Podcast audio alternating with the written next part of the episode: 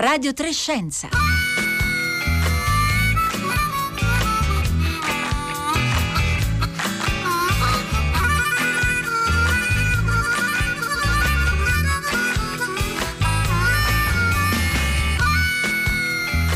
Buongiorno a tutti, bentornati a Radio Trescenza da Roberta Fulci. Oggi si torna a scuola in molte regioni d'Italia. Noi raccogliamo lo spunto di un ascoltatore, un insegnante, che qualche giorno fa ha telefonato al filo diretto di prima pagina per dire l'insegnamento delle materie scientifiche non funziona e tutti questi mesi di pandemia, di didattica a distanza, di ripensamento sono stati un'occasione persa perché il modo di insegnare le materie scientifiche poteva essere ripensato e questo non è stato fatto. Questo era il suo eh, punto di vista. Trovate online la puntata che la città ha dedicato a come la scuola tutta ha risposto alla pandemia, la puntata del 7 settembre. Noi oggi riprendiamo quel filo per ragionare in particolare sulle materie scientifiche. Che cosa si salva di quest'anno di scuola eh, intermittente, di didattica a distanza, di lezioni online? C'è qualche nuova idea che è uscita magari sull'onda delle difficoltà per fare scienza con i ragazzi in modi diversi, in modi alternativi che eh, potranno poi arricchire la didattica anche una volta che l'emergenza sarà finita. Allora ci interessa saperlo anche da voi, studenti, insegnanti o genitori all'ascolto, raccontateci di eh, esperienze didattiche diverse, nate per necessità e che chissà potrebbero eh, rivelarsi dei passi in avanti nell'insegnamento di chimica, fisica, biologia, matematica, informatica e altro ancora. Allora scriveteci via sms e via whatsapp al 335 5634 296 mentre io do il buongiorno a Pietro Di Martino. Buongiorno, buongiorno a tutti. Buongiorno, benvenuto professore di matematiche complementari all'Università di Pisa, presidente della Commissione italiana per l'insegnamento della matematica. Allora, prima di iniziare e di, di, entrare proprio nel tema, Pietro Di Martino ci dà un'idea di che cosa significa fare ricerca sulla didattica della matematica? Sì, non è facilissimo in, in, pochissimo tempo, ma diciamo è interessarsi a tutte le dinamiche che riguardano i processi di insegnamento e apprendimento della matematica, quindi a partire dalle difficoltà specifiche della disciplina fino ad arrivare alla relazione tra disciplina, insegnante e studenti, come, come questi questi attori interagiscono e per eh, diciamo, sfiorare già il tema della puntata si parla eh, spesso nel nostro campo, nel campo educativo del triangolo della didattica, appunto disciplina, studenti e, e insegnanti. Ora da un po' di tempo si parla del tetraedro della didattica in cui a, a un altro vertice c'è la tecnologia. Ecco, noi spesso tendiamo a dimenticare un po' che la didattica stessa è oggetto di ricerca e la didattica eh, della matematica in particolare, insomma oggi ne parleremo eh, con lei. Allora, proviamo a iniziare a toccare proprio l'argomento della puntata di oggi restando nel suo campo di azione che è appunto la matematica. È possibile secondo lei a questo punto fare una prima valutazione degli effetti della pandemia sulla preparazione dei ragazzi in matematica? Sappiamo già dire qualcosa? Secondo me molto, sugli effetti della preparazione molto poco, perché gli effetti dell'educazione di un'annata, di una, un anno e mezzo si vedono nel medio-lungo periodo, quindi noi anche tutti i commenti che ci sono stati per esempio sui risultati invalsi, eh, i risultati invalsi vengono da, da, quello che è stato fatto negli anni, non nell'ultimo anno e basta, sicuramente l'ultimo anno ha inciso in qualche modo come hanno inciso tutti gli anni precedenti, quindi sugli effetti io penso che avremo bisogno di un, un, periodo un pochino più lungo, sia di strumenti di ricerca, sia di, per capire effettivamente qual, quali sono i risultati a medio periodo di questo, di questo anno e mezzo di, di didattica in qualche modo a distanza o a singhiozzo tra distanza e presenza. C'è uno scambio che è apparso di recente sul Corriere circa un mese fa, a cui ha partecipato anche lei e si partiva da una eh, considerazione che è ormai forse anche un po' un adagio, cioè l'idea che gli studenti di oggi non sanno la matematica mentre una volta sì, si studiava meglio, eravamo più bravi noi quando eravamo giovani, era, la scuola era più severa e c'era una preparazione migliore. È davvero così? Ci sono dei dati che indicano che c'è questa parabola discendente?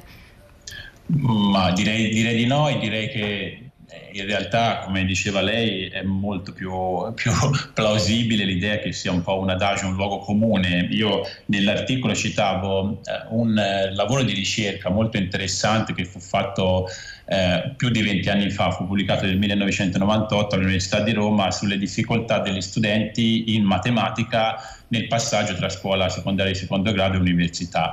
E in quel lavoro che era, aveva un titolo piuttosto evocativo, si chiamava La strage degli innocenti, eh, venivano intervistati eh, alcuni eh, docenti universitari. E c'era una frase di un docente universitario che eh, diceva che da 20 anni la preparazione degli studenti era in costante discesa cosa che poteva appunto senza essere collocata nel tempo eh, essere presa nei giornali di oggi, quindi sarebbe diciamo una discesa che va avanti da 50 anni, sembra molto strano, l'idea è probabilmente che cambiano i modi di apprendere, cambiano anche i modi di approcciarsi alla materia e forse eh, l'educazione, ma anche la ricerca didattica ci mette un po' di più a capire questi cambiamenti e magari usa gli stessi parametri di valutazione di 50 anni fa quando è cambiato sia il contesto che i modi di approcciarsi. Sul contesto eh, avevo scritto sempre stesso, sulla stessa questione un, un, articolo su Mad Match in cui facevo vedere come eh, ad esempio ora siamo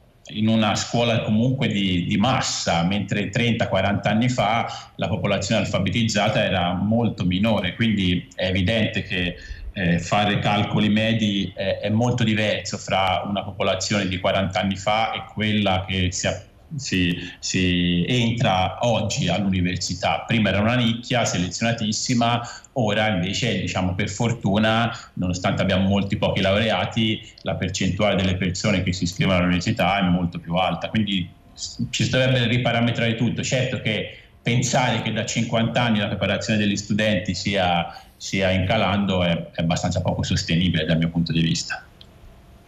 Lei diceva che insomma, quindi per il momento è difficile fare una valutazione sugli effetti della didattica a distanza di quest'anno così particolare sulla preparazione degli studenti in matematica. Mm, le faccio quindi una domanda di tipo non quantitativo ma più qualitativo. In base alla sua esperienza, lei pensa che la matematica possa aver sofferto particolarmente o le scienze, le materie scientifiche possano aver sofferto in un modo diverso eh, rispetto alle altre discipline del, della mancata interazione, della mancata eh, lavagna, della mancata presenza?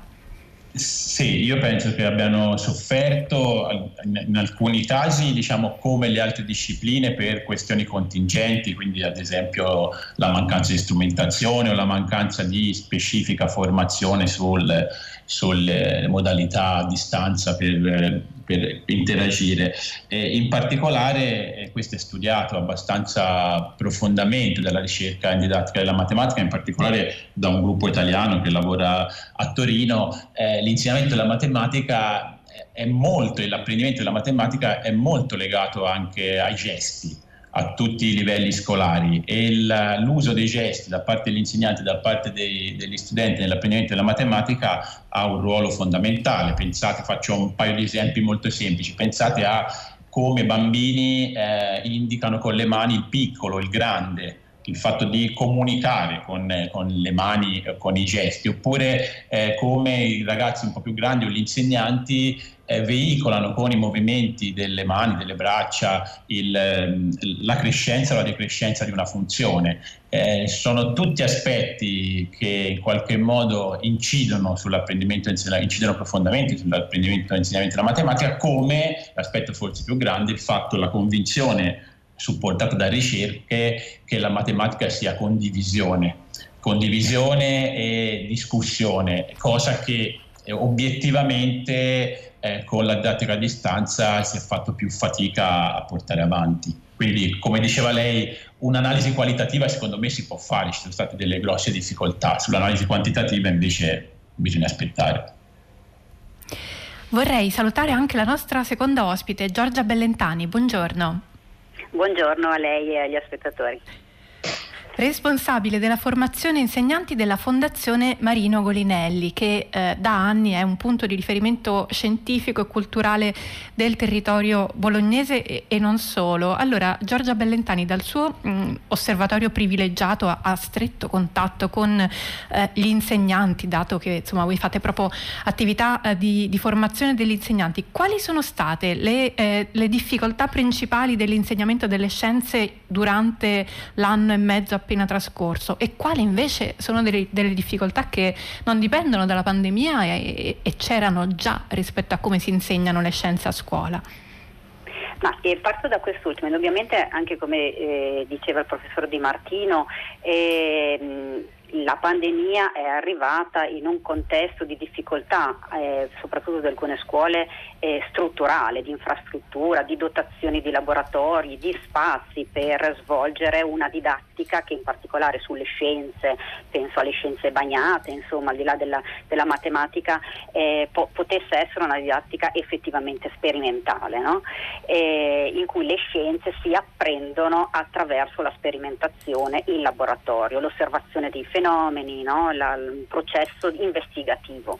Eh, indubbiamente anche dire, eh, una difficoltà culturale formativa del, eh, su come valorizzare gli ambienti digitali, sebbene la formazione eh, finanziata dai piani nazionali scuole digitali insomma, fosse molto consistente, ma eh, poi per eh, consentire un'integrazione vera mh, probabilmente era necessario eh, anche una condiz- è stata necessaria una condizione di crisi no? che, che, poi ha, ha, obbligato tutti a confrontarsi e, a mettersi alla prova con strumentazioni e ambienti che prima magari venivano conosciuti, su cui si era fatto formazione, ma che davvero non, so, non, non entravano nella, nelle pratiche quotidiane. E, ehm, ecco, quindi questo sicuramente erano difficoltà che già c'erano e che la pandemia, no, eh, la, il primo anno, soprattutto i primi mesi, eh, sono stati molto complicati eh, per tutti. No? E, ehm, indubbiamente però ehm, il, eh, eh, ci siamo trovati eh, di fronte ad una situazione che ha obbligato tutti a mh, mm, trovare nuove soluzioni, a sperimentare. No? Mh, mm, e, e, e, mm, intanto, mh, come dire, se posso portare anche degli esempi no, concreti. E, certo. Per ehm, alcune eh, alcuni insegnanti, parecchi insegnanti, no? avendo gli studenti che in parte erano a casa, eh, alcuni a casa, alcuni in presenza, anche a seconda delle, delle, dei diversi ordini scolastici, perché comunque la gestione è stata differente, anche una differenza territoriale. E, ehm, la scienza eh, l'osservazione dei fenomeni scientifici è uscita dall'aula scolastica e eh, gli insegnanti hanno condotto molti studenti a cogliere i fenomeni scientifici, a, a, ad analizzarli nei propri contesti, nel contesto domestico, eh, nel, nel, contesto urbano. Eh, quindi eh, in qualche modo no, eh, la scienza i fenomeni scientifici sono eh, tornati eh, nel loro contesto naturale. Eh, ed è stato molto importante. E le scuole hanno fatto dei progetti bellissimi. Mm, C'è un'ascoltatrice, un ascoltatore che ci scrive al 335 5634 296 insegno scienze naturali alle superiori. E, ho, eh, e durante la DAD non potendo portare fuori i miei alunni alla, eh, eh, scusate, il messaggio è arrivato un po' a pezzetti, ho mandato eh, i miei studenti alla ricerca di un ambiente naturale vicino casa da descrivere attraverso immagini e video de- nella loro componente vivente e non vivente. Durante la video lezione, condividendo lo schermo, utilizzavo queste loro immagini per osservare con loro la relazione esistente tra queste componenti, definendo attraverso le loro osservazioni e deduzioni l'ecosistema. Un'esperienza meravigliosa, ecco, un, un esempio esatto. positivo proprio simile a quelli eh, che esatto. ci stava eh, raccontando lei, voi avete anche messo a punto una sorta di, di, di kit che permetteva agli insegnanti di, eh, di, di lavorare in questi mesi. 2019 abbiamo iniziato a rilasciare sul sito tutta una serie di contenuti gratuiti per supportare gli insegnanti proprio in questo eh, processo di eh, eh, digitalizzazione no, della didattica delle scienze eh, affinché potessero valorizzare gli ambienti e gli strumenti digitali per promuovere una didattica ancora per continuare a fare una didattica sperimentale, anche utilizzando in modo flessibile no? la presenza, la distanza, eh, l'online, l'offline, il sincrono, l'asincrono. E ne abbiamo mh, mm, adesso pubblicati, abbiamo pubblicato tre percorsi nuovi anche la settimana venerdì scorso, uno eh, sui cambiamenti climatici per, eh, per, per dire, insomma si trova tutto sul sito. Ecco, l'elemento del digitale indubbiamente è, sta diventando, grazie alla pandemia, un linguaggio, uno spazio, no? una grammatica eh, comune. No?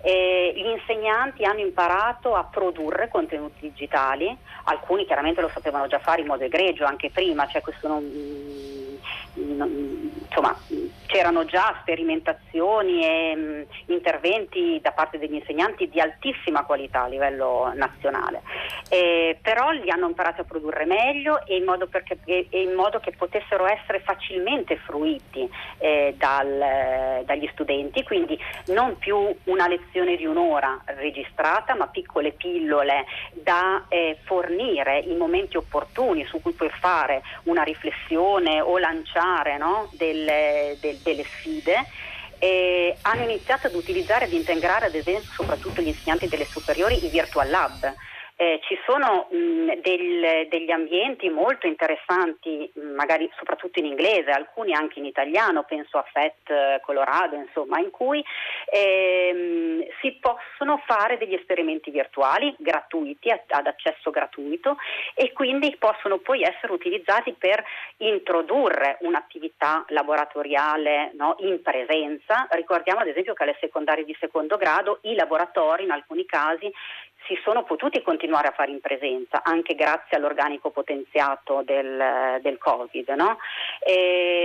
quindi dicevo, il digitale che può accompagnare e ampliare la sperimentazione scientifica oltre il laboratorio, prima, dopo e durante, così come, come l'esempio che lei citava prima, no?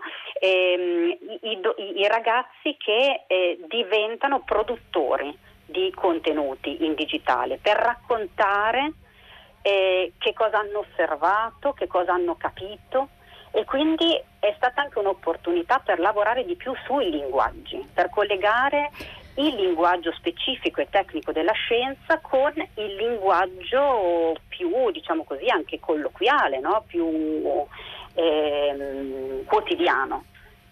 E poi se Grazie Giorgia Bellentani. Ah, okay, prego. prego. No, no, no, no una, grande, una grande, secondo me, opportunità è stata quella di poter accedere da parte degli insegnanti di, a formazione di qualità oltre i confini locali. Noi siamo di Bologna, ecco, di ma questo... in quest'anno di questo fatto... parleremo anche nel, nel, nel seguito della, della, puntata. Mi scusi Giorgia eh, Bellentani se l'ho, se l'ho, interrotta, ma è chiarissimo quello che ci stava, eh, ci stava, dicendo. Io ricordo responsabile della formazione insegnanti della Fondazione Marino Golinelli e ehm, noi adesso proseguiamo il nostro ragionamento, anzi approfitto a proposito di didattica a distanza e di, di soluzioni provvisorie alternative. Mi scuso per il rumore che avrete sentito alla radio, ma anche noi stiamo ancora conducendo in modi un po' eh, rocamboleschi nonostante insomma i tanti mesi passati dall'inizio della pandemia è una finestra aperta, mi ha sorpreso durante eh, la diretta. Allora, Pietro Di Martino, abbiamo ascoltato degli esempi positivi eh, da, da Giorgia Bellentani e anche dai nostri ascoltatori di esperienze che sono state fatte in questi mesi per insegnare le scienze in modi nuovi. Eh, in matematica ci sono, delle, ci sono state delle nuove idee, dei modi alternativi per coinvolgere i, ragazzi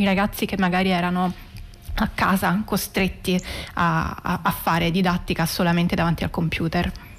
Sì, se, se, mi permette faccio però una brevissima riflessione sulla differenza che, che, secondo me c'è fra la DAD e l'uso delle tecnologie. Nel senso la DAD eh, in qualche modo ci ha permesso di fare scuola eh, in maniera più o meno efficace durante un periodo di emergenza, altrimenti non avremmo avuto niente, questo dobbiamo in qualche modo ricordarcelo. Allo stesso tempo eh, tutti gli esempi che, che sono stati detti sono esempi appunto di uso delle tecnologie nell'insegnamento, sappiamo quanto questo eh, sia importante nella ricerca, per esempio come mi ha chiesto lei in didattica della matematica c'è un, un'ampia letteratura e ampia ricerca eh, su questo e ci sono, come mi ha chiesto, diversi esempi di usi eh, belli delle tecnologie eh, nell'insegnamento della matematica. E, mh, mm, mm, diciamo, ehm, una cosa interessante è che spesso si parla appunto in,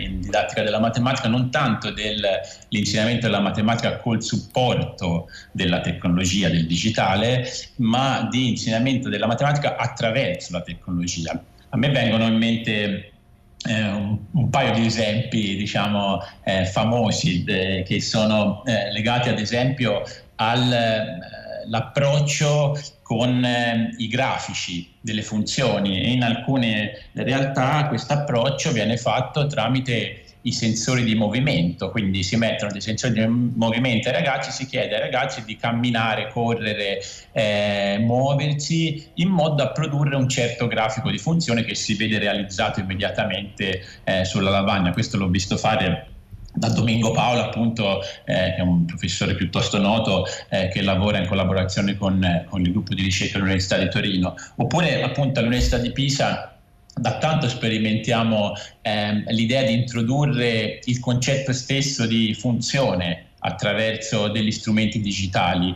che permettono di vedere come eh, variano eh, contemporaneamente la, quella che viene chiamata variabile dipendente e, e, la variabile indipendente. E tanti aspetti che non si potrebbero toccare, non si potrebbero in qualche modo, ehm, non si possono ehm, fissare su una lavagna statica, si possono in qualche modo veicolare attraverso la tecnologia, considerando anche il fatto che la matematica, come sapete, tratta tratta fondamentalmente oggetti astratti e quindi è fondamentale rappres- le varie rappresentazioni di questi oggetti. È abbastanza evidente che la tecnologia può aiutare molto a mostrare alcune rappresentazioni di questi oggetti, a mostrarle in forma dinamica, soprattutto appunto gli oggetti astratti che richiamano aspetti dinamici. Questo lo facciamo e, e, ci sono sperimentazioni anche a livello addirittura di scuola dell'infanzia, per esempio con i famosi robottini, gli apine. Ci sono tanti, tanti diciamo, studi, tante ricerche eh, che hanno prodotto sperimentazioni bellissime e che hanno dato risultati provati anche dal punto di vista eh, quantitativo, non solo qualitativo, eh, il punto, e si ritorna a quello che diceva anche la, la, la, l'ospite che mi ha preceduto, è legato a quanto questi risultati, quante queste sperimentazioni poi sono diffuse e quindi se, se vogliamo è legato alla diffusione di esperienze e alla formazione insegnanti. Rosina, da Bolzano in molte scuole superiori le scienze sono insegnate solo al biennio, spesso solo per due ore a settimana, si trattano pochi temi con ragazzi molto giovani, spesso sono temi complessi che sono troppo semplificati. Ancora eh, un altro ascoltatore, per me a scuola si dovrebbe insegnare anche la storia della scienza per mostrare che la scienza ha un suo percorso complesso, fatto di errori e ripensamenti con scienziati e scienziate che hanno partecipato alla vita del loro eh, tempo. Ci ha raggiunto al telefono intanto il terzo ospite di oggi da Bologna, dove siamo stati con la Fondazione Marino Gollinelli, ci eh, spostiamo in Sardegna, dove c'è Gianluca Carta. Buongiorno. Buongiorno, buongiorno a tutte. Eh, coordinatore del 10 Lab, che è il centro interattivo per la scienza e l'innovazione di Sardegna Ricerche. Allora, proprio in queste settimane state mettendo su un progetto di formazione per ricercatori, giornalisti, operatori museali e anche docenti. Allora, chiedo anche a lei, avete intercettato delle mancanze nel modo in cui la scienza entra nelle scuole? Che cos'è che non funziona e a cui vorreste porre rimedio con il vostro lavoro? Ringrazio per la domanda perché è quella che, che noi insomma, ci, ci, facciamo anche oggi tutti i giorni. Eh, la sta nella, nella, considerazione che ha fatto un ragazzino di 10-12 anni che è, venuto, che è venuto qui in visita quando ancora si poteva ovviamente varcare le soglie prima della pandemia delle, delle Science Center che alla domanda ti è piaciuto stare qua, lui ha risposto sì, eh, perché è perché appunto qua ho, in, ho imparato tanto ma non mi avete insegnato niente. Qua in realtà è un po' chiusa il, anche il nostro approccio didattico e il nostro modo di, di fare didattica. E anche quelle, quelle mancanze appunto di cui, di cui, parlavamo, nel senso che, che, i ragazzi, i bambini, le bambine, gli adolescenti cercano eh, e hanno bisogno di, di, avere degli spazi dove esprimere la loro creatività, le loro opinioni, le loro idee, quello che appunto un contesto informale che si, che si distacchi da quello più formale tipico delle scuole. Eh, per cui questo è quello che noi, che noi facciamo anche nel nostro, mh, al nostro Science Center, al nostro centro, centro della scienza, cioè eh, creare, proporre delle attività che stimolino quelle che sono poi le competenze chiave legate all'innovazione, che sono la creatività, la capacità di, di risolvere problemi in maniera originale, eh, il saper lavorare in gruppo, mettersi in gioco, insomma tutte quelle appunto, competenze che, che, poi faranno di loro gli, gli innovatori e le innovatrici di domani. No? Quindi insistere molto sulla creatività, questo sicuramente. Eh, troverete poi linkati alla pagina di oggi di Radio Trescenza eh, tutti i contenuti che possono servire a chi ci ha ascoltato e chi ha voglia di cercare spunti. Sicuramente troverete anche il link a un ebook che avete preparato in questi mesi, perché voi Gianluca Carta non avete fatto didattica a distanza nell'anno trascorso, ma avete proposto eh, delle attività sotto forma di eh, sfide. Voi le chiamate avventure che ora sono appunto diventate un libro. Che cos'è questo libro Inventori in famiglia? Allora, il Vettori in Famiglia in realtà nasce come, come, evento, un evento delle domeniche primaverili che facevamo qui al 10 Lab dove eh, appunto centinaia di famiglie ci, ci invadevano facendo attività eh, molto molto creative dove si potevano vedere i nonni lavorare con i nipoti, i genitori con i figli, era veramente molto bello.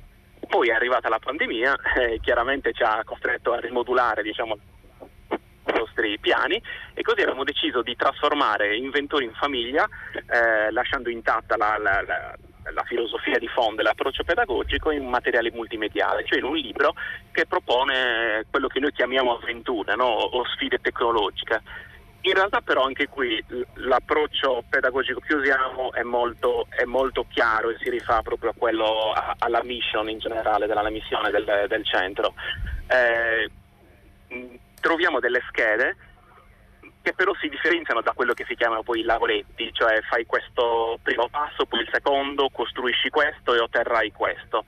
Assolutamente no, quello che cerchiamo anche, mm, anche in questo caso è, è, stimolare la creatività appunto con delle sfide. Faccio un esempio, eh, con del materiale che trovi in casa, eh, stecchini, cartone o altro, puoi costruire una trottola ecco, allora rimandiamo al, al, sito per vedere questo, questo, ebook. Pietro Di Martino, abbiamo ancora un minuto. Eh, lei si occupa appunto di didattica della matematica. Come siamo messi in Italia rispetto alla formazione di aggiornamento e la formazione degli insegnanti proprio all'inizio del loro percorso? Abbiamo solo un minuto.